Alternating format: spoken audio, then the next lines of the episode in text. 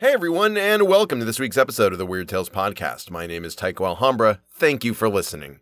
If this is your first episode, welcome. I'm happy to have you regardless of your race, sexual orientation, or gender identity. The Weird Tales Podcast stands in solidarity with you all. Transcripts of the show, as well as links to institutions fighting for reproductive justice, can be found in the show notes.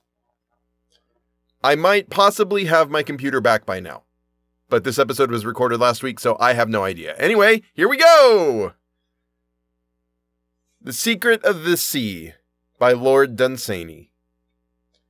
In an ill lit ancient tavern that I know are many tales of the sea, but not without the wine of Gorgondy that I had of a private bargain from the gnomes was the tale laid bare for which I had waited of an evening for the greater part of a year. I knew my man and listened to his stories, sitting amidst the blunder of his oaths. I plied him with rum and whiskey and mixed drinks, but there never came the tale for which I sought, and as a last resort, I went to the Huthneth Mountains and bargained there all night with the chiefs of the gnomes.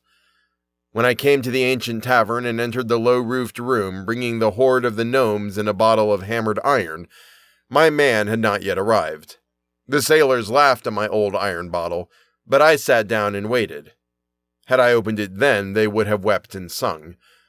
I was well content to wait, for I knew my man had the story, and it was such a one as had profoundly stirred the incredulity of the faithless. He entered and greeted me, and sat down and called for brandy. He was a hard man to turn from his purpose, and, uncorking my iron bottle, I sought to dissuade him from brandy, for fear that when the brandy bit his throat he should refuse to leave it for any other wine. He lifted his head and said deep and dreadful things of any man that should dare to speak against brandy. I swore that I said nothing against brandy, but added that it was often given to children, while Gorgondy was only drunk by men of such depravity that they had abandoned sin because all the usual vices had come to seem genteel. When he asked if Gorgondy was a bad wine to drink, I said that it was so bad that if a man sipped it, that was the one touch that made damnation certain. Then he asked me what I had in the iron bottle, and I said it was Gorgondy. Then he shouted for the largest tumbler in that ill lit ancient tavern, and stood up and shook his fist at me when it came, and swore, and told me to fill it with the wine that I got on that bitter night from the treasure house of the gnomes. As he drank it, he told me that he had met men who had spoken against wine, and that they had mentioned heaven, and therefore he would not go there. No, not he, and that once he had sent one of them to hell, but when he got there he would turn him out, and he had no use for milksops. Over the second tumbler, he was thoughtful, but still he said no word of the tale he knew, until I feared that it would never be heard. But when the third glass of that terrific wine had burned its way down his gullet and vindicated the wickedness of the gnomes, his reticence withered like a leaf in the fire, and he bellowed out the secret. I had long known that there is in ships a will or way of their own, and had even suspected that when sailors die or abandon their ships at sea, a derelict being left to her own devices, may seek her own ends. I had long known that there is in ships a will or way of their own, and had even suspected that when sailors die or abandon their ships at sea, a derelict, being left to her own devices, may seek her own ends. But I had never dreamed by night or fancied during the day that the ships had a god that they worshipped, or that they secretly slipped away to a temple in the sea. Over the fourth glass of the wine that the gnomes so sinfully brew, but have kept so wisely from man, until the bargain that I had with their elders all through that autumn night, the sailor told me the story. I do not tell it as he told it to me because of the oaths that were in it, nor is it from delicacy that I refrain from writing these oaths verbatim, but merely because the horror they caused in me at the time troubles me still whenever I put them on paper, and I continue to shudder until I have blotted them out. Therefore, I tell the story in my own words, which, if they possess a certain decency that was not in the mouth of that sailor, unfortunately do not smack, as his did, of rum and blood and the sea. You would take a ship to be a dead thing like a table, as dead as bits of iron and canvas and wood. That is because you always live on shore and have never seen the sea and drink milk. Milk is a more accursed drink than water. What with the captain, and what with the man at the wheel, and what with the crew, a ship has no fair chance of showing a will of her own. There is only one moment in the history of ships that carry crews on board when they act by their own free will. This moment comes when all the crew are drunk. As the last man falls drunk onto the deck, the ship is free of man and immediately slips away. She slips away at once on a new course and is never one yard out in a hundred miles. It was like this one night with the Sea Fancy.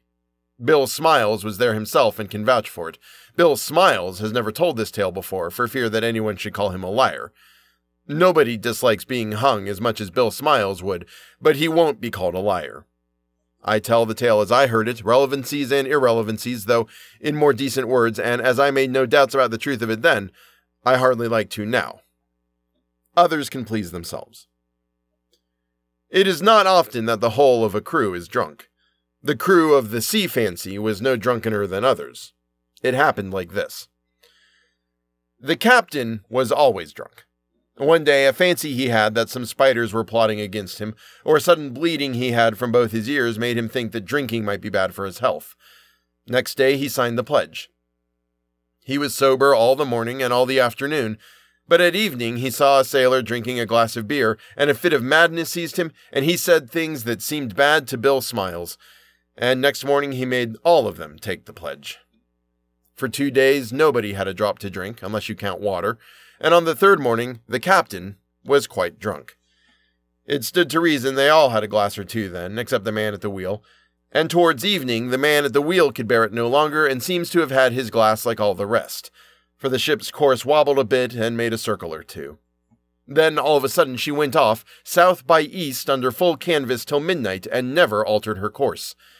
And at midnight she came to the wide, wet courts of the temple in the sea. People who think that Mr. Smiles is drunk often make a great mistake, and people are not the only ones that have made that mistake. Once a ship made it, and a lot of ships. It's a mistake to think that old Bill Smiles is drunk just because he can't move. Midnight and moonlight and the temple in the sea, Bill Smiles clearly remembers, and all the derelicts in the world were there, the old abandoned ships. The figureheads were nodding to themselves and blinking at the image. The image was a woman of white marble on a pedestal in the outer court of the Temple of the Sea.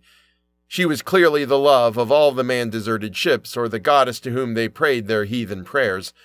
And as Bill Smiles was watching them, the lips of the figureheads moved. They all began to pray, but all at once their lips were closed with a snap when they saw that there were men on the Sea Fancy. They all came crowding up and nodded and nodded and nodded to see if all were drunk and that's when they made their mistake about old Bill Smiles, although he couldn't move. They would have given up the treasuries of the Gulfs sooner than let men hear the prayers they said, or guess their love for the goddess. It is the intimate secret of the sea.